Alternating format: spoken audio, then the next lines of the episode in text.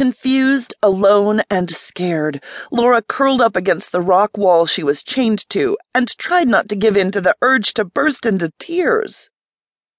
The wall was as cold and damp as the air around her, and she shivered, but didn't move any more. She was terrified that the inhumanly tall creature that had taken her from the woods would come in, and she didn't want to do anything to attract its attention. Somehow, despite her fear and the cold, Laura managed to doze off again, the chilled rock numbing the sore spot on the back of her head from where she had fallen. When she woke later, Laura had no idea how much time had passed. The dim light in the room hadn't changed.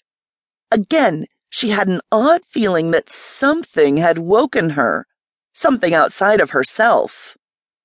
She opened her eyes a tiny bit and looked around through the slit in her lids, but she could see nothing.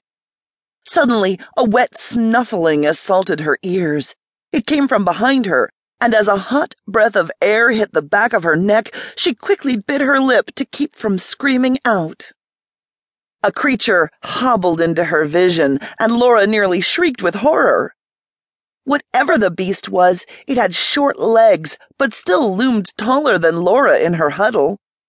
Its green gray skin was scaly with patches of coarse black fur sticking out in random places. Tusks like a boar's jutted out of its pronounced lower jaw, easily sharp enough to rip through her tender flesh. Slowly, Laura tried to scoot back on her rump, but froze at the first sound of its deep growl and the turn of its massive head. Hateful orange eyes locked on her and held her gaze for several agonizing seconds.